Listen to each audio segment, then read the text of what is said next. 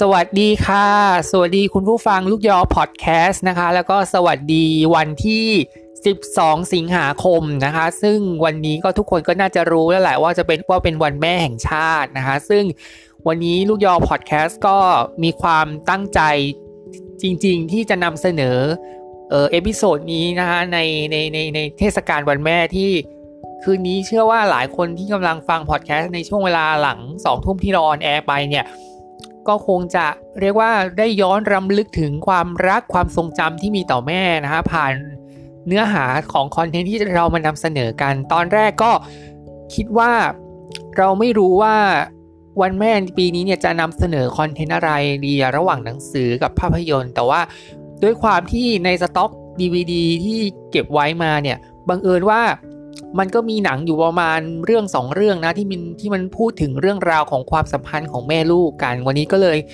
คิดว่าจะเอาหนังเรื่องหนึ่งนั่งหนังเรื่องหนึ่งก่อน หนังเรื่องหนึ่งก่อนเพราะว่าอีกเรื่องหนึ่งยังยังต้องขอขอเวลาไปหาข้อมูลในแล้วก็มาอัดพอดแคสต์ในปีหน้า แล้วก็รอโอกาสว่ามันจะตรงไหมถ้ามันตรงก็หวังว่าก็คงจะได้มาพูดอีกครั้งหนึ่งนะฮะก็ วันนี้ก็อย่างที่บอกค่ะ วันแม่วันนี้เป็นวันแม่แห่งชาติ ใครที่มีแม่อยู่ก็ขออวยพรให้กับคุณแม่ของคุณผู้ฟังที่ฟังพอดแคสต์พร้อมกันขนาดนี้นะฮะก็ขอให้มีสุขภาพที่ดี มีสุขภาพที่แข็งแรง มีจิตใจที่แจ่มใสนะฮะเพราะว่าสถานการณ์โลกใบนี้มันก็ไม่ดีเหมือนเมื่อก่อนแล้วอะก็คือแบบ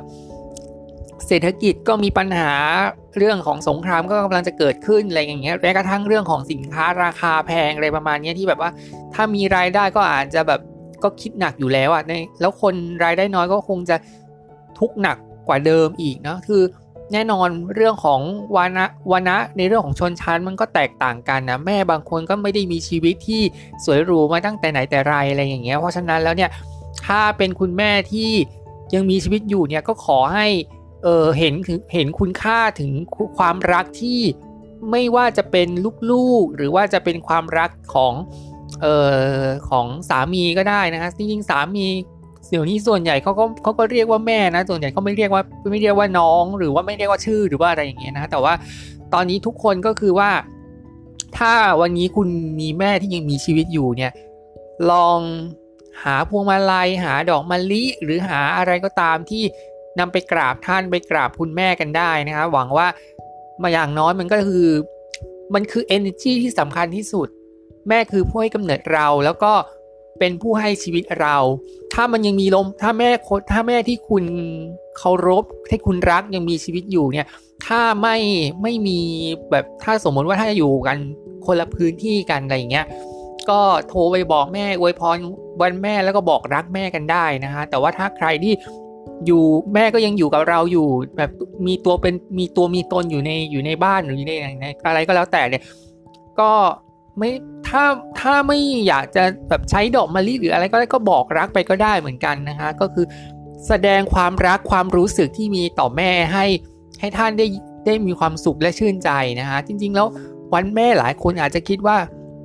มันอาจจะเป็นเพราะวันแม่แห่งชาตินี่แหละ ที่แบบว่าเราต้องให้ความสัมพันธ์กับแม่ แต่จริง ๆแล้ว ทุกวันก็บอกรักแม่ได้ ไม่ใช่ว่า บอกเราจะให้ความสำคัญแค่ 12 สิงหาแล้วก็มาบอกรักแม่อะไรประมาณนี้จริงๆแล้วมันก็เหมือนกับวาเลนไทน์อะวาเลนไทน์มันก็ไม่ใช่หมายความว่า ต้องบอกรักกับแฟนอะมันคือความรักของทั้งโลกใบเนี้ย ความรักของพ่อความรักของแม่มันก็วาเลนไทน์ได้เพียงแต่ว่า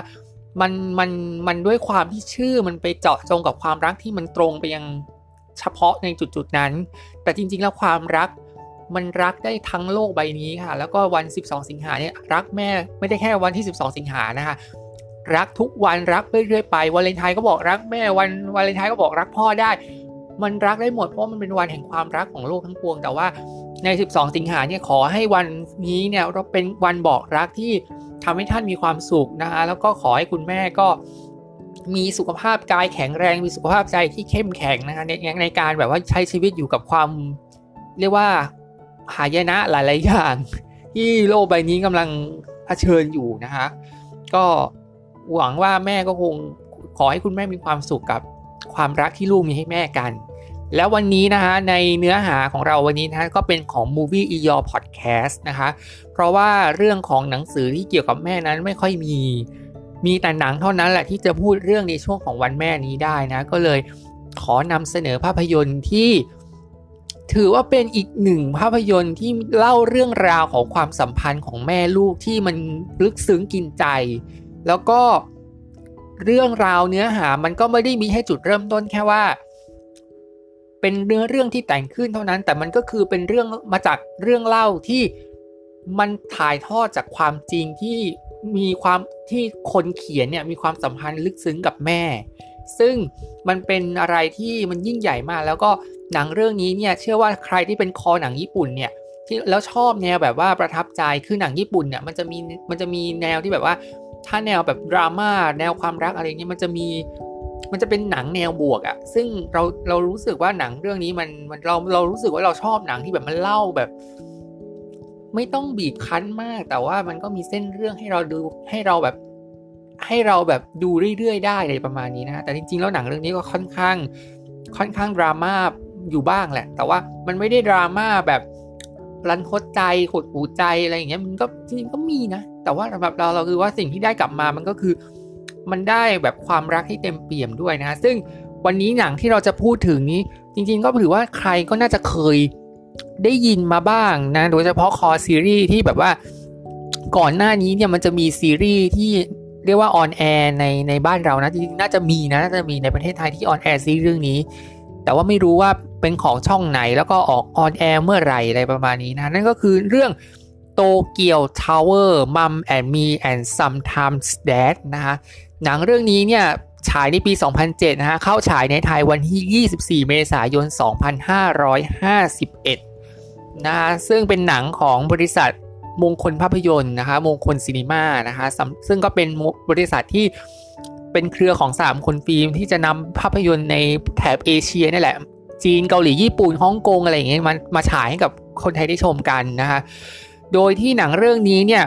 ผู้กำกับถือว่าเป็นผู้กำกับที่เรียกว่าเป็นเป็นคนที่กำลังเฉิดฉายมากในในวงการหนังญี่ปุ่นนะนั่นก็คือผู้กำกับโจจิมัตสึโอกะนั่นเองนะคะเขาก็ได้นำเรื่องราว ที่น่าประทับใจจากจากตัวของหนังสือที่คนเขียนเนี่ยเป็นนักแสดงเป็นนักแสดงด้วยนะครับเป็นนักแสดงแล้วก็เป็นศิลปินด้วย ชื่อว่าลิลลี่แฟรงกี้ลิลลี่แฟรงกี้เนี่ยหลายคนอาจจะมองว่าเอ้ยเป็นเป็นเป็นเป็นสาวสวยหรือเปล่าหรือว่าเป็นแบบแบบสาวสาวเมืองนอกสาวฝรั่งหรือเปล่า จริงๆเขาเป็นผู้ชายค่ะเขาเป็นผู้ชายแบบญี่ปุ่นแท้ๆเพียงแต่ชื่อมันดูแบบ ไม่น่าไม่น่าจะชื่อไม่น่าจะเข้ากันนะลิลลี่แฟรงกี้อะไรเงี้ยนะฮะซึ่งจริง ๆ แล้วก็จริง ๆ แล้วไม่ได้เป็นแค่ผู้แต่งหนังสือเล่มนี้อย่างเดียวก็อย่างที่บอกเป็นนักแสดง และก็เป็นนักแสดงคู่บุญของโคเรดะฮิโรคาสุด้วย คือเท่าที่ดูหนังโอโคเรดะมาในที่มีดีวดีในบ้านหลังเนี้ยแทบทุกเรื่องอะจะต้องมีลิลลี่แฟรงกี้อยู่ในเรื่องอะ คือคือเป็นนักแสดงคู่บุญจริงๆอะไม่รู้ว่าสนิทกับโคเรดะแบบที่ขนาดไหนอะถึงได้เล่นเกือบทุกเรื่องเลยนะฮะทั้งทั้งทั้งแบบ Like Father Like Son After the Storm Our Little Sister เอ่อ Shoplifters เนี่ยฮะก็คือเกือบทุกเรื่องที่หนังโคเรดะเนี่ยมีจะเวลาสร้างหนังอะไรเนี่ยก็โคเรดะก็จะมีลิลลี่แฟรงกี้เนี่ย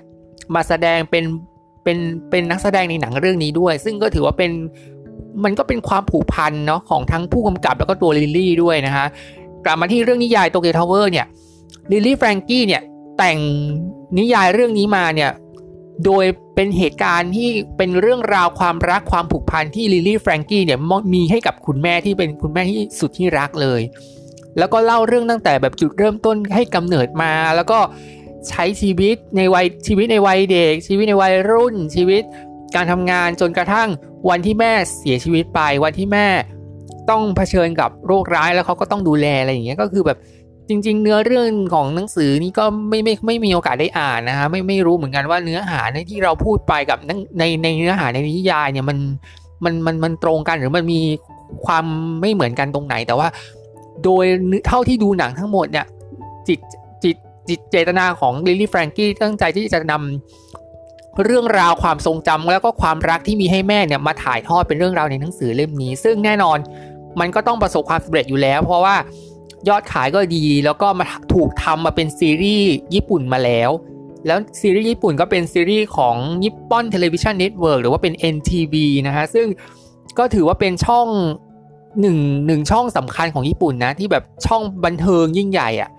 แล้วก็แน่นอนเนื้อหาหนังสือก็ประสบความสำเร็จ แน่นอนละครก็ต้องสร้างเรตติ้งได้ดี เรตติ้งคือสูงอันดับหนึ่งเลยนะฮะ เพราะว่าเนื้อหาก็คือเป็นเรื่องความสัมพันธ์ระหว่างแม่ลูกที่มันลึกซึ้งกินใจ จนตอนนี้เนี่ยถูกมาสู่การสร้างเป็นภาพยนตร์ ซึ่งจริง ๆ หนังเรื่องนี้เนี่ยความยาวเกือบจะประมาณ 2 ชั่วโมงครึ่ง ก็คือ 2, 2ชั่วโมงกับอีก 22 นาที ถือว่าเรื่องนี้มันมีเรื่องราวที่มันแน่นอนที่มันอัดแน่นมาก ๆ เลยทั้งเรื่องของ ความทรงจำในอดีตชีวิตในวัยเด็ก ชีวิตที่แม่ต้องพาลูกกลับบ้านเกิด ชีวิตวัยเด็กที่อยู่กับแม่ ชีวิตวัยรุ่นที่เอ่อต้องห่างแม่อะไรอย่างเงี้ยแล้วก็ชีวิตทำงานจนกระทั่งมาถึงวันที่แม่ที่ที่จะต้องช่วยที่ต้องอยู่กับแม่ในวาระสุดท้ายในชีวิตด้วยนะฮะ โดยที่หนังเรื่องนี้เนี่ยลิลี่แฟรงกี้ที่เป็นคนเขียนเนี่ยเขาก็ร่วมมือกับซูซูกิมัตสึโอะนะฮะซึ่งเป็นคนเขียนบทก็คือลิลี่แฟรงกี้อะไม่ได้แค่ สร้างหนังสือ เมาส์แล้วมาทำสร้างหนังสือเล่มนี้ให้ได้ยอดให้ได้ให้มีเนื้อหากินใจอย่างเดียวอะเวลาที่หนังเรื่องนี้มันเวลาที่โจจิมัตสึโอกะเนี่ยสร้างเรื่องนี้ขึ้นมาเป็นภาพยนตร์เนี่ยเขาก็มีส่วนร่วมในการเขียนบทกับซูซูกิมัตสึโอด้วยนะฮะซึ่งก็คือก็สองคนก็คือทั้งเจ้าของเรื่องแล้วก็คนเขียนบทเนี่ยเขาก็คิดร่วมกันในการแบบว่าจะสร้างเนื้อหาในในภาพยนตร์ให้มันไปในทิศทางไหนนะฮะโดยเรื่องราวเนี่ยมันก็ ถือว่าประทับใจมากคือว่าจริงๆอะครั้งแรกที่ดูเรื่องนี้คือดูใน VCD ก่อน คือซื้อ VCD มาดูแล้วจำได้ว่าซื้อ VCD หลักร้อยด้วยนะไม่ได้ซื้อคือซื้อตอนที่หนังเรื่องนี้มันยังเป็นหนังแบบหนังออกแผ่นใหม่ล่าสุดอะไม่ได้ซื้อในราคาพิเศษนะคือหนังเรื่องนี้มันคือมันเป็นหนังญี่ปุ่นที่มันเล่าเรื่องราวความรักที่มีต่อแม่ได้อย่างแบบละเอียดมาก โดยที่เนื้อหานั้นเนี่ยมันก็มีทั้งเรื่องราวที่สุขทุกข์ปนเปกันไปในอย่างเงี้ยค่ะแล้วก็มาถึงช่วงวาระสุดท้ายที่แม่ต้องรักษาแม่ต้องอยู่นอกจากว่าอะไรต้องอยู่ต้องอยู่ในการรักษา โดยที่ลูกชายก็อยู่อย่างดูแลอย่างไม่ไม่ไม่ไม่ทิ้งกันอะไรอย่างเงี้ยนะคะโดยที่ตัวหนังเนี่ยเออเล่าเรื่องราวของลูกนะก็คือโบกุมาสยะนะฮะซึ่ง ในชีวิตในวัยเด็กเนี่ยแม่ของโบกุเนี่ยอยู่อยู่ที่บ้านอยู่ที่บ้านอยู่กับยายอยู่กับอยู่กับสามีคนนั้นแหละอยู่กับสามีแล้วก็อยู่กับยายที่อยู่ในบ้านหลังนั้น ที่อยู่ในเมืองค่อนข้างเป็นซิตี้เป็นเมืองเป็นทาวเป็นเมืองซะส่วนหนึ่งคือเรื่องนี้คือหนังอะเปิดเรื่องขึ้นมาเนี่ยพ่อกลับบ้านมาเมาอารวาสยิ่งใหญ่เลยอะพังประตูเข้าบ้านอะไรประมาณเนี้ยในขณะที่แม่กับโบกูเนี่ยกำลังนอนพักผ่อนอยู่ดีอะ แล้วอยู่ดีๆอะพ่อก็บุกเข้าไปในห้องเพื่อจะไปห้องห้องนอนหรือหรือห้องอะไรทั้งอย่างก็ไม่รู้แต่ว่า แม่ของโบกุอะพยายามที่จะกันไว้ไม่ไม่ให้พ่อเข้าไปเข้าไปเจอลูกอะ และแน่นอน คนมันกินเหล้าเมาไม้เลยประมาณนี้แม่ก็แม่ก็เขย่าอะแม่ก็พยายามดึงตัวพ่อไม่เข้าไปให้เข้าไปในตรงนั้นอะ แต่ว่าบังเอิญว่ามือที่แม่เนี่ยพยายามโอบมาที่เอว หรือองค์ที่หน้าท้องของเขาอะแล้วแน่นอนคนมันกินเหล้าคนมันเมาอะ มันก็อ้วกไง มันก็มันก็มีมันสิ่งที่เป็นปฏิกูลในในร่างกายมันก็เริ่มจะปล่อยออกมาจากทางปากอะคือ มันไม่ไหวอะคือพ่อไม่ไหวแล้วก็แล้วก็พ่นอาเจียนใส่แม่คือ อันนี้มันคือโจ๊กโจ๊กอย่างหนึ่งเหมือนกันนะ แต่ว่าถามว่าเราเรารู้สึกยังไง มันเป็นโจ๊กมันไม่ใช่โจ๊กขนาดนั้นนะมัน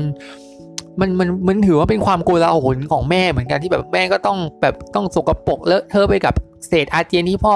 พ่นออกไปอะไรประมาณนี้แต่ลูกก็ยังมองว่าเฮ้ยมันเป็นกอซิล่าเหมือนเหมือนมันเป็นความคิดเด็กอะ่ะมันความคิดเด็กในตอนนั้น แล้วก็เขาก็ยังพยายามที่จะไปหาลูกอยู่ แล้วพ่อก็เอาไก่ย่างไม้อันนั้นอะแต่ว่าไม้มันใหญ่ไปชิ้นมันใหญ่ไปอะแล้วพ่อก็เอากล้อง สมัยเก่าอะมาถ่ายถ่ายรูปออกมา แล้วแม่ก็เอาแล้วแม่เนี่ยก็โอ้โหก็โมโหไงหลังจากที่แบบโดนอาเจียนเละเทะไปแล้วก็ล้างหัวล้างตัว แล้วก็เอากับแล้วก็เอากระทะที่แม่เนี่ยทุบหัวพ่อให้พ่อก็นอนสลบไปเลยประมาณนี้แล้วก็ยายก็ต้องมาบอกอะไรอย่างเงี้ยบอกว่าเฮ้ยเธอไปทำอะไรวะอะไรเงี้ยจนกระทั่งลูกก็บอกว่า ก็ไก่ย่างที่พ่อที่มันซื้อให้อะมันไม่มันมันใหญ่เกินปากลูกอะที่จะกินเข้าไปได้อะเออ เนี่ย เนี่ยมันคือ วิกฤตที่แม่รู้สึกว่ามันไม่ไหวแล้ว ที่จะขืนจะอยู่ต่อไปก็ต้องโดนโดนแบบนี้ไปซ้ำๆอย่างนี้เรื่อยๆอะเขาก็เลยพาลูกชายโบกุมาซายะเนี่ยออกจากเมือง แล้วก็กลับไปยังบ้านเกิดแม่พิ่งซึ่งบ้านเกิดแม่เนี่ยมันเป็นชนบทที่เขาทำเหมืองแร่ แล้วก็เป็นชนบทที่มันชนบทจริงๆอะ่ะคือมันไม่มีความเจริญมันไม่มีอะไรเลยอะ่ะแต่ว่า แม่ก็ต้องจำเป็นต้องกลับหลังกลับบ้านหลังกลับบ้านเกิดอะ่ะ เพราะว่าไม่อยากให้ลูกต้องตกอยู่ในภาวะแบบความขัดแย้งระหว่างพ่อกับแม่ เนี่ยมันก็คือจุดเริ่มต้นที่มันเป็นเรื่องราวความผูกพันที่แม่เนี่ยเริ่มที่แม่เนี่ยตัดสินใจแล้วว่าจะอยู่ที่บ้านเกิดแล้วนะ จะไม่ทำอะไรกันทั้งนั้นเลย แล้วก็เรื่องราวก็มาดำเนินเรื่องตอนที่ชีวิตในวัยเด็กของเขา ด้วยความที่เขาเป็นคนที่แบบว่า เขาก็เป็นคนที่เขาก็รักเขาก็เขาก็แบบเขาก็แบบผ่านความทรงจำที่มีต่อแม่เราก็เขาก็เล่าก็ก็ใช้ชีวิตเหมือนเด็กถึงขนาดแบบว่า เล่นสนุกกับนึกเด็กโดยการแบบว่าเอาสัตว์ไปให้รถเหมืองแร่มันทับอะ เนี่ยอันนี้ก็คือแบบ แต่อันนี้ต้องบอกนะว่ามันก็ไม่ใช่พฤติกรรมที่น่ารักนะ มันก็เป็นพฤติกรรมที่ถือว่า มันมันค่อนข้างเดี๋ยวว่าสุ่มเสี่ยงที่จะผิดศีลธรรมได้อะเพราะว่าอย่าง ศีลห้ามันก็มีข้อหนึ่งอะไม่ฆ่าสัตว์ต่อชีวิตอะแต่นี่มันคือพฤติกรรมฆ่าสัตว์ที่มันชัดเจน จนเรื่องเนี่ยมันดำเนินมาถึงว่ามันอยู่ดีๆ เนี่ย ไม่รู้ว่าพ่อกับแม่ไปตกลงกับโบกุตอนไหน ถึงขนาดว่าบุ๊กถ้าถึงตอนปิดเทอมเมื่อไหร่เนี่ย แม่เนี่ยจะส่งโบกุไปอยู่กับพ่อ แล้วก็ไปอยู่ที่บ้านของคุณยายนั่นแหละเพียงแต่ว่าแม่ไม่ได้กลับมาที่บ้านที่อยู่ในเมืองแล้วนะ ก็คือแบบ ให้ให้ลูกอะไปอยู่กับพ่อสักพักนึงเลยประมาณนี้ค่ะ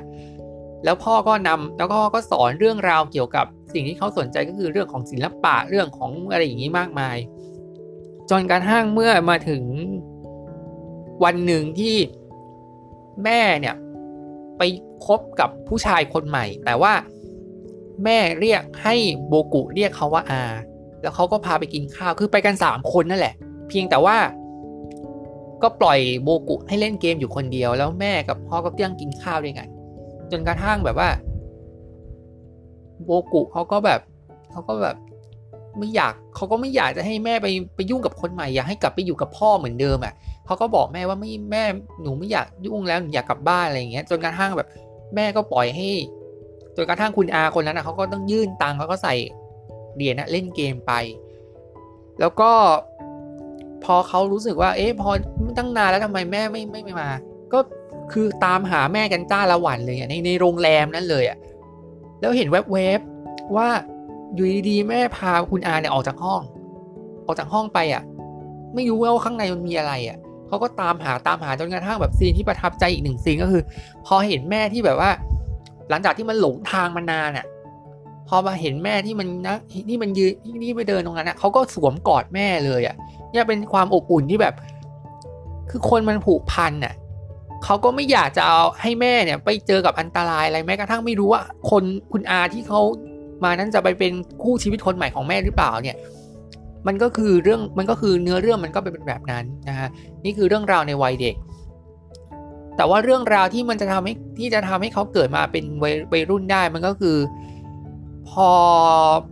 พอสักพักหนึ่งเนี่ย พอมาถึงตอนโตตอนที่เข้ามัธยมเนี่ยเออโบกุอะเขาก็พาแม่กับโบกุเขารู้สึกว่าเขาอยากจะเขาอยากจะอยู่ด้วยกันเขาอยากจะอยู่ด้วยกันเขาก็เลยไปเช่าอพาร์ตเมนต์อยู่ โดยที่ต้องจากบ้านเกิดเมืองเมืองเมืองเหมืองแร่นี่แหละ แล้วก็ไปที่ในตัวเมืองแต่ไม่ใช่โตเกียวนะคะยังเนื้อเรื่องมันยังไม่ถึงโตเกียว แล้วเขาก็อยู่กับแม่ แล้วก็ scene นึงที่มันตลกอีกหนึ่ง scene ก็คือ แล้วห้องเนี้ยนะคือห้องห้องพักที่แม่กับลูกเนะอยู่ด้วยกันเนี่ย มันคับแคบมากๆ ห้องมันนิดเดียวอะ่ะ เออ แล้วเขาก็อยู่ดีๆอะลูกก็เข้าห้องน้ำไปเพราะว่าปกติอะไอไอห้องสมัยก่อนนะห้องน้ำมันก็ไม่ได้มีเหมือนกัน มันก็ไม่ได้มีติดทุกห้องอะมันเป็นอาพาร์ตเมนต์แบบโบราณโบราณเนี่ยพอเข้าไปอะ ความโจก็คือว่าแม่อยู่ดีๆก็ล็อกประตูขึ้นมาเลยอะ แล้วโบกุตอนนั้นอะวัยวัยกำลังแบบเริ่มเริ่มเริ่มหนุ่มเริ่มเริ่มหนุ่มแล้วอะแต่มันยังมีแบบมันโคตรโจโคตรป๊อสุดขีดเลยอะคือแบบ ก็ตกใจว่าแบบเฮ้ยใครเฮ้ยผีหรือเปล่าหรือว่าอย่างนี้จนกระทั่งแม่เปิดประตูแล้วแม่ก็หัวเราะอ่าอันนี้ก็เป็นโจอีกหนึ่งเรื่อง อีกอีกอีกซีหนึ่งในหนังเรื่องนี้ จนกระทั่งว่าโบกุเป็นวัยรุ่นก็ต้องเข้าไปเรียน จนกระทั่งโบกุเนี่ยสอบไม่รู้สอบเอนทรานหรือสอบอะไรอย่างเงี้ยจนสุดท้ายโบกุต้องเข้ากรุงโตเกียวกับโดยที่ไม่ต้องโดยที่ต้องห่างแม่ไปอะคือมันก็เศร้ามันมันก็เศร้านะ เพราะว่าแบบอยู่กับแม่มานานอะ อยู่กับแม่ถึงขนาดแบบว่า ไปไหนก็ไปด้วยกันไม่อยากให้มีคนใหม่ แม่ก็ยินดีที่จะแบบรักษาชีวิตครอบครัวไว้อะไรอย่างเงี้ย จนกระทั่งวันสุดท้ายที่เจอกันแล้วอยู่ด้วยกันเนี่ยโบกุอะก็ร้องไห้แบบร้องไห้แบบฟูมฟายอะไรประมาณเนี้ยแต่ว่าเรื่องราวที่โบกุเข้าไปในชีวิตใหม่เนี่ยมันก็ไม่ได้สวยงามอะเพราะว่าแทนที่จะแทนที่จะตั้งใจเรียนอย่างเต็มที่แทนที่จะแบบศึกษาอย่างตั้งใจ เขากลับใช้ชีวิตแบบหมาตายลอยน้ำไปวันๆน่ะสูบบุหรี่เที่ยว สูบบุหรี่จีบสูบบุหรี่จีบผู้หญิงอะไรอย่างเงี้ยคือแบบถึงขั้นแบบเอาผู้หญิงมานอนในบ้านน่ะโดยที่ตังที่แม่ของโบกุส่งให้อะโบกุผ่านไปกับทั้งเรื่องของเหล้าเรื่องของสูบบุหรี่เรื่องของผู้หญิงเนี่ยเยอะแยะมากมาย แล้วทีเนี้ยผลของการแบบว่าผลของการแบบด้วยการมีพฤติกรรมที่แม่ยังไม่รู้ว่าว่ามันเป็นยังไงอะสุดท้ายมันก็เลย กลายเป็นว่าเขาไม่สามารถที่จะ entrance เข้าเข้าเข้าไปในเข้าไปเรียนมหาลัยได้อะเนื้อเรื่องไม่รู้ถูกไม่ถูกนะ แต่ว่าแบบเท่าที่ดูมาก็คือแบบว่าชีวิตในวัยรุ่นของโบกุมันเหลวแหลกมากอะก็คือแบบแทนที่จะใช้ชีวิตอย่างตั้งใจที่จะศึกษาแล้วก็จะแบบช่วยเหลือแบ่งเบาให้แม่เนี่ยเขาก็ผลาญเงินแม่ไปกับสิ่งที่มันไร้สาระหมดเลยอะมันมันก็คือฉากที่มันเศร้าอยู่เหมือนกัน จนกระทั่งเขาก็เข้ากรุงโตเกียว แน่นอนเนี่ยเขาก็อยากเขาก็อยากตามหาความฝันเขาอยากจะหางานทำอะไรให้ได้ให้ให้อยู่ในกรุงโตเกียวนี้ได้อะแต่ว่าด้วยความที่อย่างที่บอกแหละด้วยความที่ไม่ได้ตั้งใจแล้วก็ผลาญเงินไปกับสิ่งอื่นๆที่มันไม่มีประโยชน์เนี่ยแน่นอนมันก็ส่งผลกระทบกระทบถึงชีวิตเขาอะสมัครงานก็ไม่ได้ทำงานก็ไม่ได้เลยประมาณนี้แล้วก็แบบเงินที่แม่ให้เนี่ยก็ผลาญไปซะจนแบบว่าต้องไปกู้เงินน่ะต้องไปกู้เงินไม่รู้ต่อกี่ครั้งต่อกี่ครั้งอะเนี่ยมันคือพฤติกรรมที่แบบว่า มันคือไม่เห็นคุณค่าของเงินที่บุพการีที่แม่ให้มาจากการทำงานหนักๆเพราะว่าแม่ของโบกุอะทำงานที่ร้านอาหาร แล้วก็ส่งเงินให้ตลอดเพียงแต่ว่าลูกอะใช้ในทางที่ผิด แล้วก็ไปใช้แล้วก็ไปมัวเมากับสิ่งที่มันไม่อบายมุกต่างๆอะทั้งเหล้าบุหรี่ผู้หญิงอะไรเงี้ยจนกระทั่งวันที่โบกุเนี่ยรู้ข่าวว่าแม่ติดมาเป็นมะเร็ง เป็นมะเร็งที่เป็นมะเร็งก้อนเล็ก ๆ อยู่อะ คือตอนนั้นเนี่ยชีวิตเขารู้สึกว่ามันไม่ได้แล้วอะคือแบบชีวิตนี้มันเหลวแหลกมาพอแล้วอะ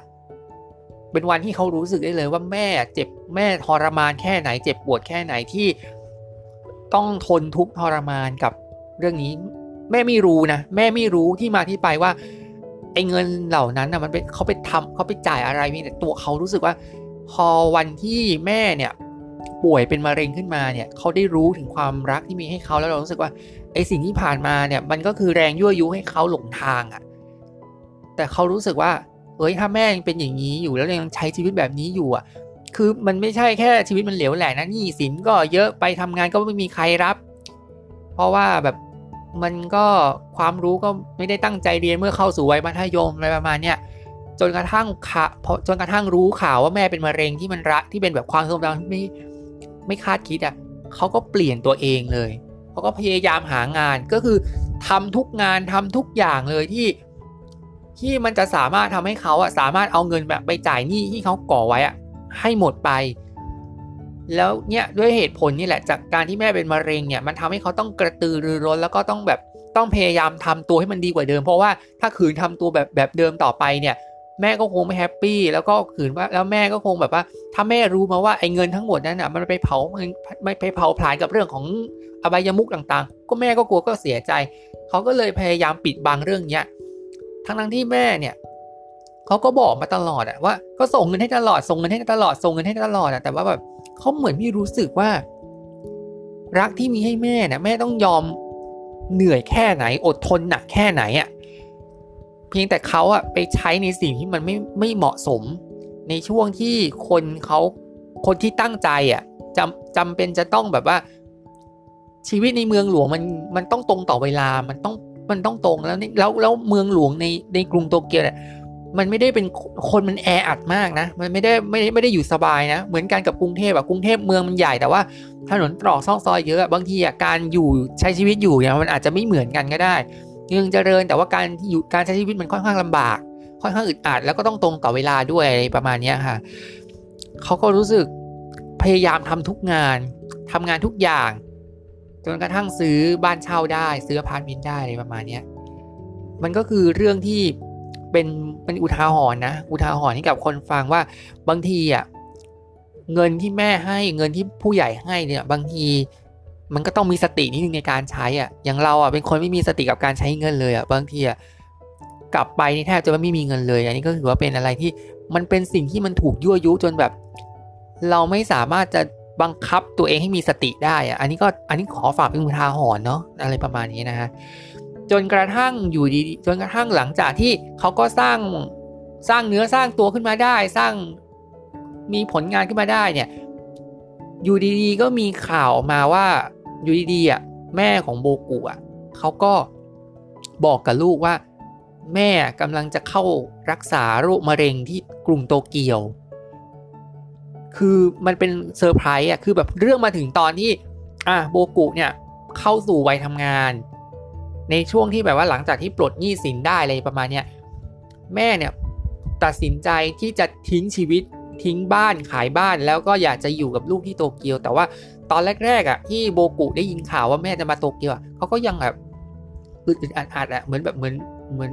เหมือนกะอักกะอ่วมพูดไม่ออกอะว่าแบบอย่างเงี้ยว่า แม่จะไปได้ไหมลูกอะไรประมาณนี้ลูกมารับได้ไหมอะไรอย่างเงี้ยแต่ว่าเขาก็แบบในใจนึงเขาก็กระวนกระวายนะแต่ในใจนึงก็พูดออกไปบอกว่าแม่ได้ได้ได้อะไรประมาณเนี้ยเนี่ยมันคือเรื่องราวที่มาสู่บั้นปลายชีวิตที่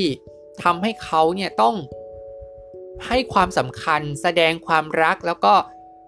เรียกว่าต้องดูแลแม่ให้ถึงให้ดีที่สุดแม้ว่าวินาทีนั้นมันจะเป็นวินาทีสุดท้าย เขาก็ แม่เนี่ยก็อย่างที่บอกทิ้งชีวิตทิ้งสิ่งสิ่งที่เป็นความทรงจำในบ้านเกิด เข้าสู่กลับเข้ามาที่การรักษาในกรุงโตเกียวที่มีโบกุเนี่ยไปรับที่สถานีรถไฟ แล้วเขาก็แบบกอดอะไรอย่างนี้มันไป แล้วเขาก็พาแม่เนี่ยมาอยู่ในบ้านหลังใหม่ที่โบกุขึ้นมาแต่เป็นบ้านเช่านะมันไม่ใช่บ้านหลัง มันไม่ใช่บ้านที่แบบบ้านอยู่เลยว่าแบบอยู่แล้วก็แบบอยู่แบบถาวร เขาก็แบบไม่น่าเชื่อเลยนะว่าเฮ้ยลูกเนี่ยพัฒนามาได้ถึงขนาดนี้เลย โดยที่แม่ยังไม่รู้เลยว่าในชีวิตที่ผ่านมาเนี่ยเขาแบบล้มลุกคลุกคลานแค่ไหนเขาตกอยู่ในภาวะแบบคนถังแตกแค่ไหนอะเพียงแต่ว่า จากข่าวที่เขารู้ว่าแม่เป็นมะเร็งเนี่ยเขารู้สึกแบบเขาก็เขาก็แบบสร้างเขาก็ปรับเนื้อปรับตัวปรับใจอะ่ะแล้วก็สร้างเนื้อสร้างตัวจนแบบว่า มันก็ดีในสเต็ปหนึ่งจนกระทั่งยาย คุณแม่เนี่ยแม่ของโบกุเข้าโรงพยาบาล เพื่อไปรักษามะเร็งเนี่ยบังเอิญว่าที่ว่าเบอร์บังเอิญว่าห้องพยาบาลที่แม่พักเนี่ยมันติดใกล้กับหอคอยโตเกียว หอคอยโตเกียวมันคือหอคอยที่จริง ๆ มันก็เหมือนหอไอเฟลของฝรั่งเศสแหละเพียงแต่ว่า โครงมันเป็นสีแดง โครงเหล็กมันเป็นสีแดงแล้วมันจะมีชั้นหนึ่งอะที่แบบว่า เราก็ต้องใช้เงินเยนเนี่ย เข้าไปในลิฟต์แล้วก็ขึ้นไปถึงชั้นเพื่อที่จะไปดูบรรยากาศของกรุงโตเกียวอะไรประมาณนี้แต่ว่าแม่กับโบกุอะเห็นหอคอยโตเกียวเนี่ย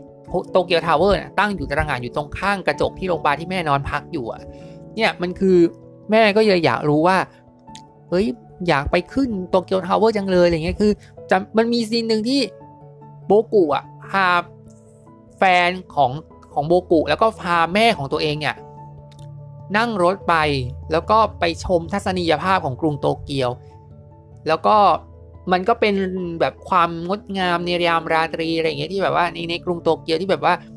มันมันเหมือนเป็นเมืองที่เมืองเป็นระเบียบเมืองแบบมีสีสันมีแสงไฟที่เป็นระเบียบเรียบร้อยอะ่ะ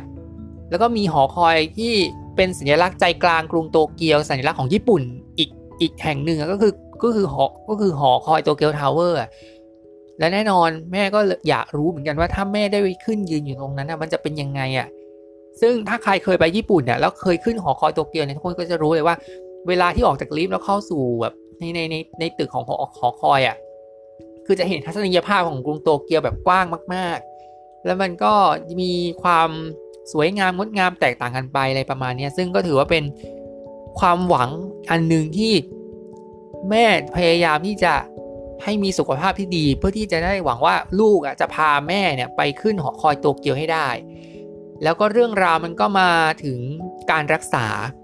การรักษาของแม่เนี่ยแน่นอนตอนแรกที่หนังเรื่องนี้มันออกมาเนี่ยหนังเรื่องนี้มันมันประมาณเริ่มต้นมาประมาณเรื่องหนึ่งเนี่ยด้วยความที่แม่เป็นมะเร็งมาตั้งหลายระยะระยะ จนกระทั่งมาถึงบั้นปลายระยะเนี่ย มันมีวิธีอยู่ 2 วิธีที่หมอให้โบกุอะกับแม่ต้องตัดสินใจว่า จะผ่าตัดไหมหรือจะต้องใช้คีโม แต่ว่าพอเริ่มมาดำเนินมาเนี่ยหมอบอกว่าการรักษาการผ่าตัดเริ่มมันจะใช้ไม่ได้แล้ว มีวิธีเดียวที่ยังพอได้ก็คือทำคีโม ซึ่งถ้าใครเคยถ้ามีญาติโกโหติกาเป็นมะเร็งแล้วไปทำคีโมเนี่ย มันสิ่งหนึ่งที่มันเกิดขึ้นคือมันทรมานมากๆ คือแบบ มันไม่ไหวอะคือแบบมันมีอาการแบบคลื่นไส้อาเจียนเอ้ยเป็นพิษอะไรอย่างเงี้ยคือแบบคือมันใช้เคมีในการกำจัดเซลล์มะเร็งอะเพียงแต่ว่าสิ่งที่เกิดขึ้นอย่างที่บอกมันก็มีผลกระทบหลายอย่างอะทั้งเส้นผมร่วงเอยทั้งเรื่องของอาการอาเจียนไม่หยุดเบื่ออาหารไม่อยากกินอะไรอะไรอย่างเงี้ยเนี่ยเนี่ยมันคือเนี่ยมันคือพิษภัยของมะเร็งอะเพราะว่าถ้าถ้าคุณปล่อยไว้แล้วแล้วเชื้อมะเร็งมันลุกลามอะถ้าเราเรามารักษาด้วยคีโมอะ มันทรมานมากๆ อันนี้ก็ฝากไว้นะว่าต้องดูแลสุขภาพด้วย เพราะว่าอย่างมะเร็งมันก็มันก็มากับหลายสาเหตุแม้กระทั่งแบบว่า อาหารการกินหรือว่าภาชนะเอ่อที่ใส่อาหารอะไรเงี้ยหรือแบบถุงพลาสติกกล่องโฟมอะไรเงี้ยมันมันก็มีเคมีกันทั้งนั้นนะฮะทีนี้พอพอเข้าสู่การรักษาคีโม แน่นอนมันก็อย่างที่บอกแม่ก็ต้องทนทุกข์ทรมานอะไรประมาณเนี้ยแล้วก็ลูกก็น้ำตาไหลอะไรประมาณนี้แล้วกระทั่งจนกระทั่งมีอยู่วันหนึ่งเนี่ย พ่อที่แม่ไม่เคยเจอมาในหลังจากที่ผ่านการ หลังจากที่แม่จากเมืองเมืองหนึ่งอะเมืองนั้นแล้วก็เข้าสู่เมืองชนบทอะเขาก็เขาก็เข้าเขาอยู่ดีเขาก็มาอยากมาเยี่ยมแม่เขาก็เลยเข้ามา ซึ่งเขาก็เหมือนกับมันก็ยังมีเรื่องที่มันยังสงสัยแล้วก็มันแคลงใจอยู่อะในเรื่องของแบบว่า หลาย ๆ อย่างทั้งเรื่องของความแบบความสัมพันธ์หรือมันถึงอะไรอย่างเงี้ย แต่ว่าแม่เขาก็แบบไม่ได้เขาก็ให้อภัยนะเขาก็แบบว่ามันมันก็เป็นแค่เรื่องในวันนั้น แต่ว่า แค่เธอมาเยี่ยมฉันก็โอเค ในตอนนั้นที่เราดูเราคิดว่าเอออย่างน้อยอะพ่อถึงแม้ว่า อาจจะมีชีวิตมีครอบครัวใหม่อะไรประมาณนี้แต่ว่าเขาก็ไม่ลืมความสัมพันธ์ที่ที่ที่แม่เนี่ย กับพ่อเนี่ย หล่อเลี้ยงให้โบกุเติบโตขึ้นมา แล้วก็จะเห็นว่ามีอยู่ซีนหนึ่งก็คือแบบว่าอยู่ดีๆอะพ่อกับแม่ไปไหนก็ไม่รู้อะแล้วแล้วโบกุก็ ไปที่ข้างอะ เห็นพ่อกับแม่กำลังซื้อของด้วยกันสองต่อสองอะ ที่ที่โรงพยาบาล แล้วก็เรื่องก็กำเนินมาถึง พอคีโมมันรักษาไปรักษามา แม่บอกไม่ไหวแล้วอะ เนี่ย อันนี้มันจะจี๊ดมากๆก็คือแบบว่า ยอมให้หยุดการรักษาคีโม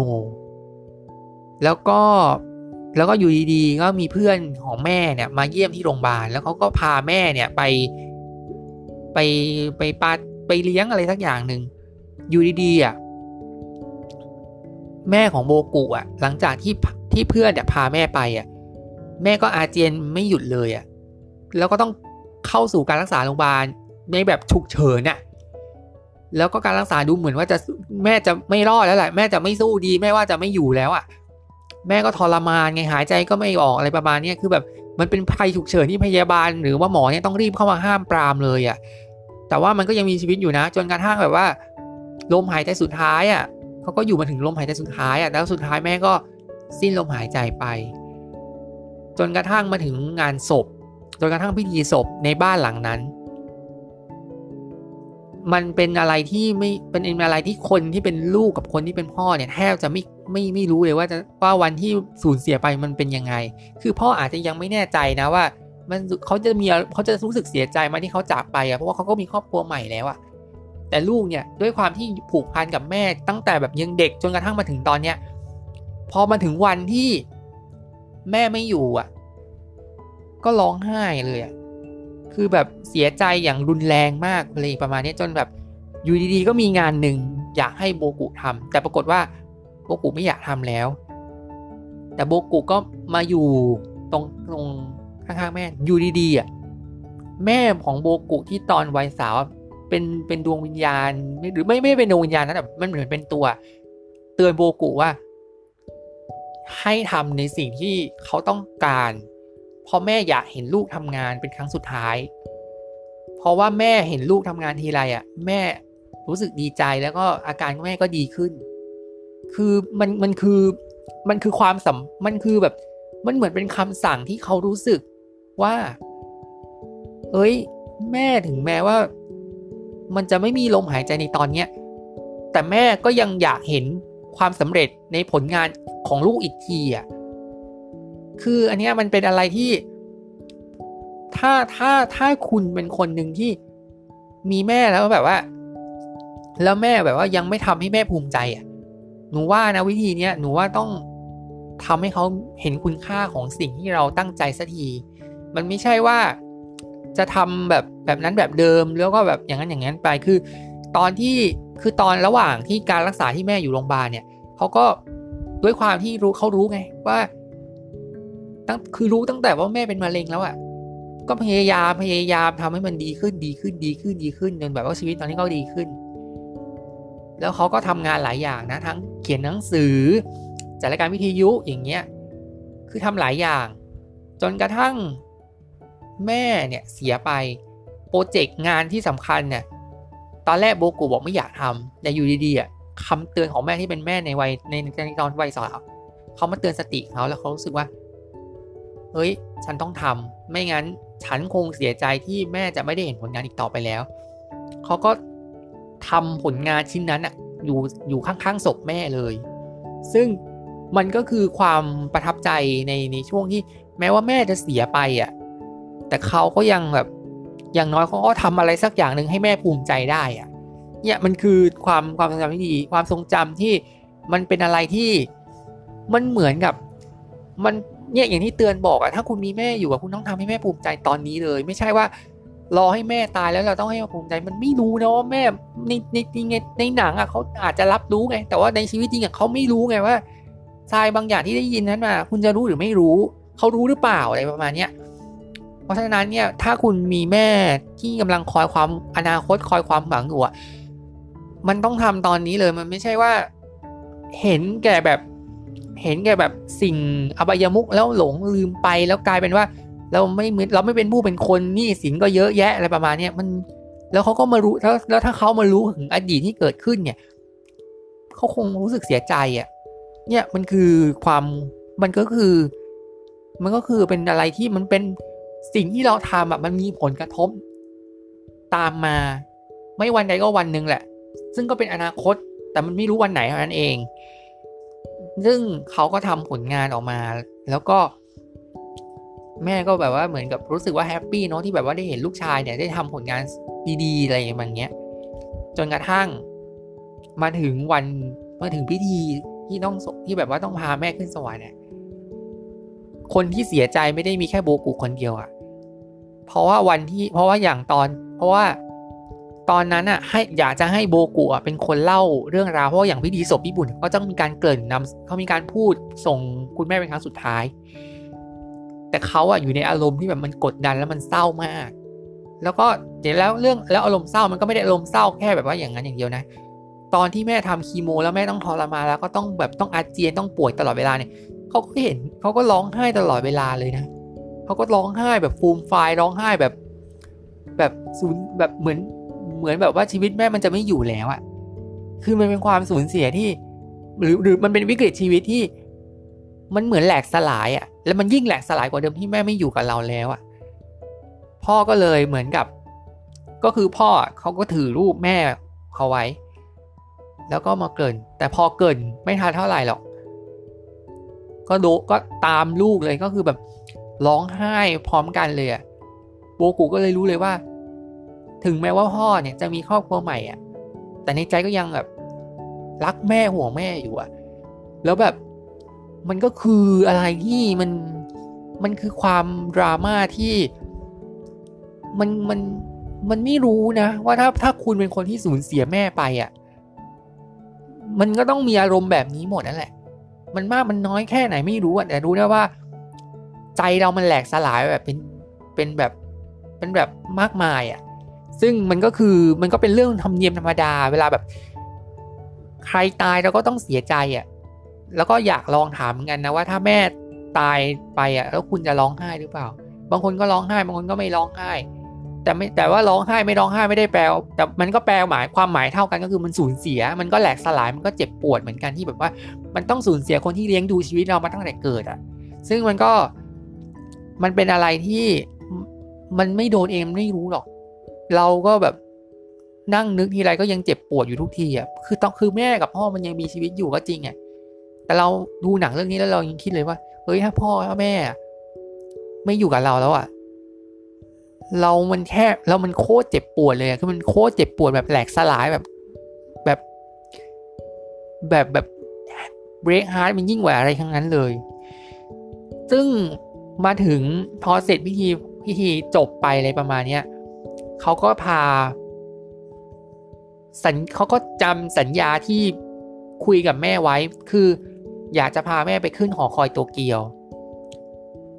แต่ว่าด้วยความที่แม่มันไม่อยู่แล้วอะแล้วด้วยความที่เขาไม่พาแม่ไป ตั้งแต่ตอนที่แม่ยังยังมีชีวิตอยู่อะเขาก็เอาแค่สัญลักษณ์สัญลักษณ์บางอย่างอะพาขึ้นไปในขึ้นพาไปขึ้นลิฟต์แล้วก็ ขึ้นมาถึงจนมาถึงแบบอาคารที่แบบว่าจะได้จะชมเมืองโตเกียวได้ทั้งเมือง ซึ่งตอนนั้นมาพร้อมกับแฟนสาวแต่แฟนสาวตอนนั้นในแฟนสาวกับโบกุแล้วเขาเลิกกันไปแล้วนะฮะเขาเลิกกันไปแล้วมิซูเอะกับโบกุเขาก็เลิกกันไปแล้วอะแต่ว่าในช่วงที่แม่ป่วยเนี่ยเขาก็อยู่เคียงข้างตลอดอะแม้กระทั่งแม้ว่าความสัมพันธ์ในเรื่องของความรักเขาจะไม่สมหวังอะแต่ว่าเขาก็ช่วยจนเขาก็ดูแลจนมาถึงวินาทีสุดท้าย จนกระทั่งถึงวันที่ เขาจะพาแม่ที่เป็นสัญลักษณ์บางอย่าง ขึ้นหอคอยโตเกียว ถึงแม้ซึ่งมันก็เป็นอะไรที่มันก็เป็นเรื่องที่มันก็เป็นเรื่องที่สายเกินไปอยู่เหมือนกันนะ แต่ว่าเขาก็ยังไม่ลืมหน้าที่ที่มันเป็นที่มันทิ้งไว้อะแล้วก็อยากจะให้ให้ความทรงจำที่แสนพิเศษที่เขาที่เขาไม่เคยเจอนะ จริง ๆเขาก็ไม่เคยเจอนะในในโดยตัวโบกุอะเขาเองก็ไม่เคยเจอว่า เฮ้ยถ้าขึ้นหอคอยโตเกียวแล้ววิวทิวทัศน์มันจะเป็นยังไงอะซึ่งแน่นอนถ้าคุณเคยไปหอโตเกียวแล้วขึ้นไปไปบนอย่างนั้นอะมันมันมันมันเห็นทัศนียภาพกว้างไกลมาก แล้วเขาก็พาแม่แล้วก็ที่เป็นดวงที่แบบที่มันเป็นตัวแทนดวงดวงยานสัญลักษณ์อย่างหนึ่งอะพาขึ้นไป พร้อมกับมิซูเอะซึ่งเป็นคนอดีตคนรักของโบกุ แล้วก็เรื่องราวมันก็จบลง คือเรื่องนี้มันเป็นหนังที่มันประทับใจมากนะฮะสองชั่วโมงเกือบสองชั่วโมงครึ่งนี้ถือว่าเป็นเล่าเรื่องราวทั้งหมดตั้งแต่เรื่องราวแบบว่า ความสัมพันธ์ความรักที่มีต่อลูกอะ่ะของของแม่แม่ของคนนี้กับโบกุอะที่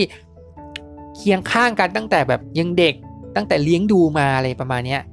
แล้วเขาก็เลี้ยงดูกันมาจนกระทั่งแบบว่า เติบโตขึ้นมาเป็นผู้ใหญ่ เพียงแต่ ปัญหาของความเป็นผู้ใหญ่ก็คือความเหลวแหลกของโบกุในตอนนั้นที่แบบว่าใช้ชีวิตแบบเสเพลกินเหล้ากินเหล้าเคล้าบุรี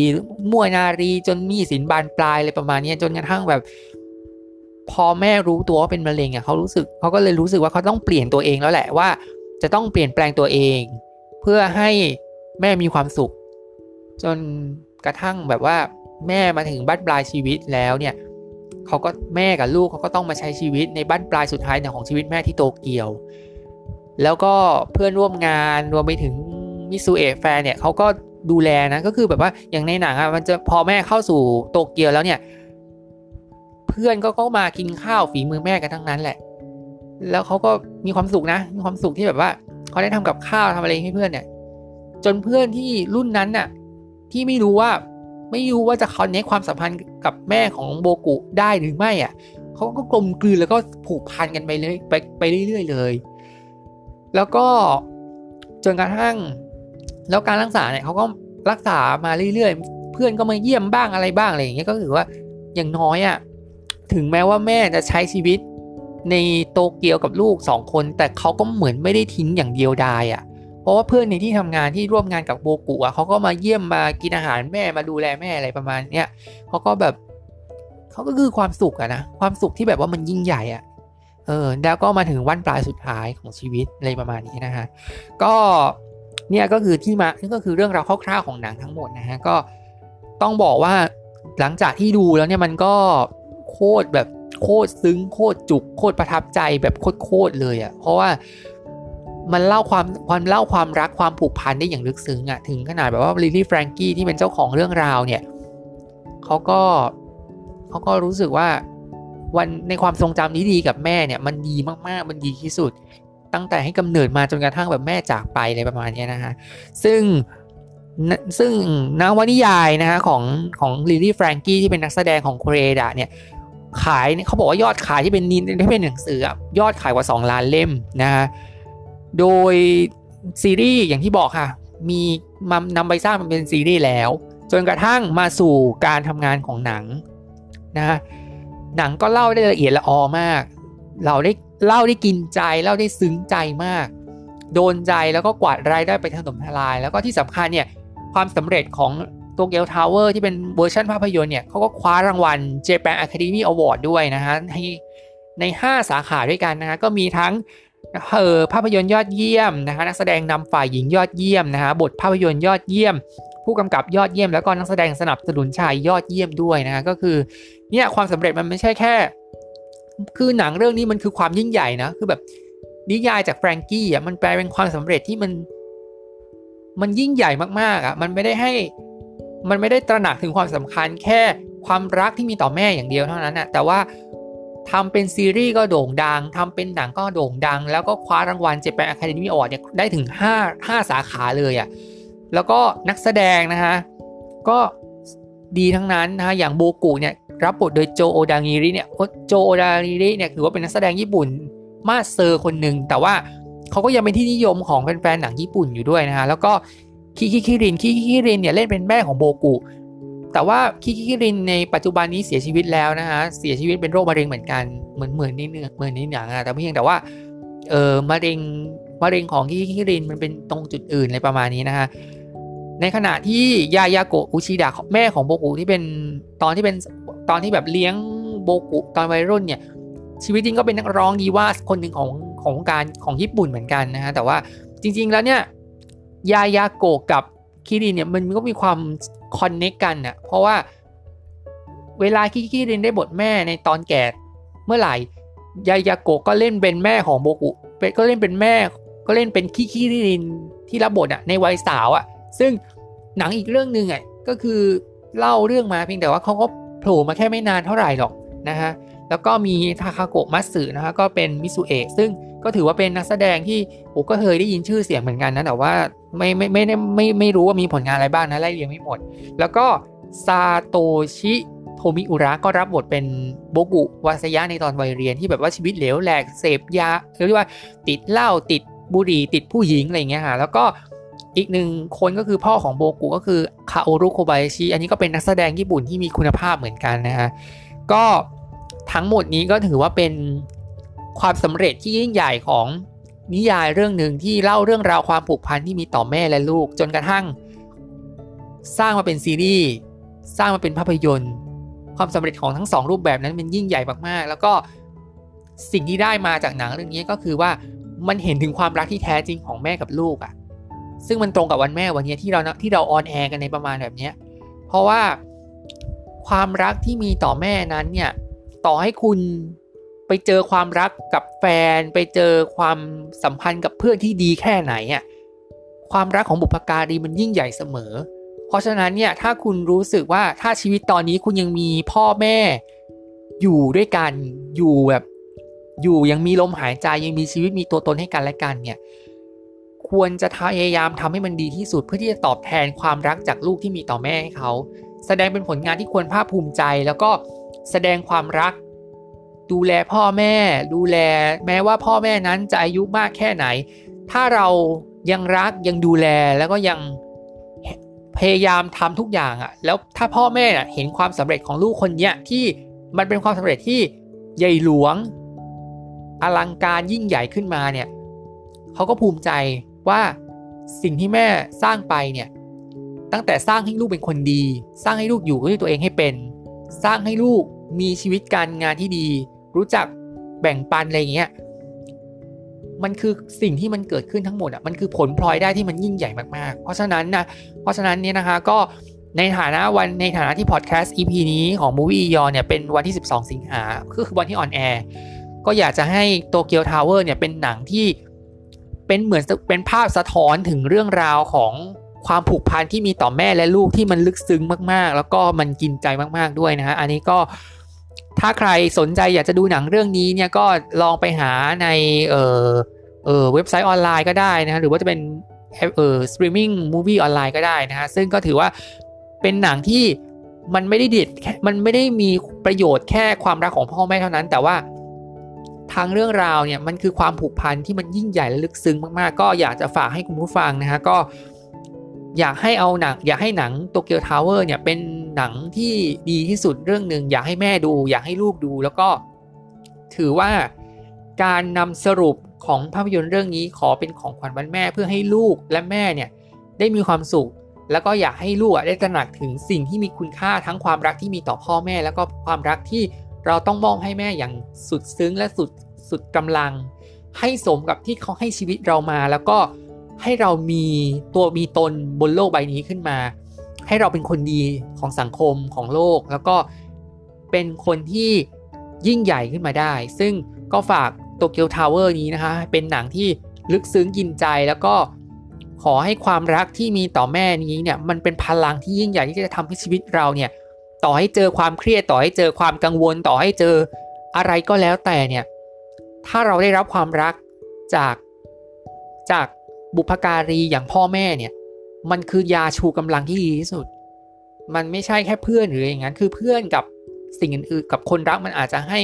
กำลังใจในทางทางพลังใจ พลังใจอีกแบบหนึ่งแต่ความรักของของบุพการีอะมันคือ energy ที่ดีที่สุด มันคือ energy ที่ เราไม่สามารถหาที่อื่นได้ดีกว่านี้แล้ว เพราะฉะนั้นเนี่ย energy ที่ดีก็คือ energy จากพ่อแม่นั้น มันเป็นยาชูกำลังและ energy และความรักที่ยิ่งใหญ่มากๆยังไงก็ฝากโตเกียวทาวเวอร์แล้วก็ขอให้สุขขอแล้วก็บอกรักคุณแม่นี้ให้นานๆนะคะ แล้วก็ถ้ามีแม่อยู่ก็ดูแลสุขภาพของแม่ดูแลจิตใจของแม่ แล้วก็ทำทุกอย่างให้ดีที่สุดเพื่อให้แม่ภูมิใจในสิ่งที่แม่ให้กำเนิดลูกนี้มาด้วยนะคะก็ประมาณนี้นะคะสำหรับ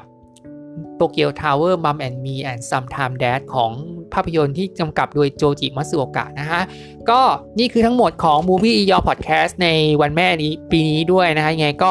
ก็ขอขอบคุณผู้ฟังนะฮะถ้ามีคุณแม่ฟังก็ขอขอบพระคุณมาก ๆ ด้วยเช่นกันนะฮะแล้วก็ขอให้แม่มีสุขภาพที่ดี มีสุขภาพใจที่สดใสแล้วก็แล้วก็รอชมความสำเร็จที่ลูกนั้นทำให้กับแม่อย่างนี้ด้วยนะในฐานะที่ลูกคนหนึ่งก็ขอฝากพอดแคสต์ EP นี้เนี่ยไว้เป็น เออความบันเทิงที่อย่างน้อยแม่ก็น่าจะอิ่มใจได้บ้างนะคะแล้วก็ช่องทางการรับฟังของลูกยอพอดแคสต์นะคะก็มีหลายช่องทางนะคะทั้งทาง Apple Podcast นะคะ Spotify Anchor Google Podcast Overcast Amazon Music Castbox Pocket Cast เอ่อ Radio Public นะคะแล้วก็ Stitcher ด้วยนะคะส่วนช่องทาง YouTube นะคะก็เช่นเคยค่ะ YouTube Channel ช่องลูกยอยศกรนะคะ กดไลค์กดแชร์กด Subscribe และกดกระดิ่งด้วยนะฮะจะได้ดูคอมคิดจะได้ดูคอนเทนต์ใหม่ๆ ก่อนใครในในโลกนี้เลยนะคะไงก็ 12 สิงหานะคะ รักแม่มาก ๆ ดูแลสุขภาพ ดูแลจิตใจ แล้วก็ดูแลความรักให้ดียิ่งขึ้นยิ่งไปนะคะสำหรับพอดแคสต์ EP นี้ก็ต้องลากันไปก่อนนะ ถ้ามีข้อบกพร่องหรือว่าข้อมูลหนังมันอาจจะไม่ตรงตกตรงจุดไหนหรืออะไรยังไงนะก็ทางลูกยอพอดแคสต์ก็ขออภัยมาณที่นี้ด้วยนะฮะยังไงก็ขอให้มีขอให้วันแม่ 12 สิงหาปีนี้นะครับ เป็นวันที่แสนวิเศษค่ะ มีความอบอุ่น มีความสุข มีความรัก เพื่อที่จะดำเนินชีวิต เพื่อที่จะเติม energy ให้ลูกคน ให้ลูกนั้นมีพลังใจ พลังกายในการสู้ชีวิตต่อไปได้ ยังไงก็ขอให้มีความสุขในวันแม่แห่งชาตินะคะ ยังไงก็บอกรักคุณแม่กันด้วยนะคะ ก่อนนอนก็ได้ ถ้าถ้าตอนเช้าตอนกลางวันไม่ได้บอก ถ้าอยู่กับแม่บอกรักแม่ตอนนี้เลย บอกตอนนี้บอกให้ชื่นใจ ยิ่งมีปอกมะลิหรือพวงมาลัยยิ่งดีเลยนะคะยังไงก็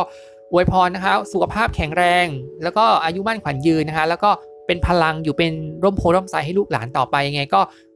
ถือว่าเป็นคำอวยพรวันแม่จากลูกยอพอดแคสต์ด้วยนะคะยังไงก็ขอบคุณมากๆนะคะ แล้วก็อย่าลืมนะคะ ติดตามลูกยอพอดแคสต์ด้วยนะคะยังไงก็หวังว่าจะได้เจอกันใน EP ต่อไปนะคะสำหรับทั้ง Movie e y o Podcast นะคะ แล้วก็คนที่ติดตามลูกยอ Podcast ด้วยนะคะยังไงก็ขอบคุณมาก ๆ นะคะ แล้วพบกันใหม่ EP ต่อไปนะคะสำหรับวันนี้ขอลาไปก่อน สวัสดีค่ะ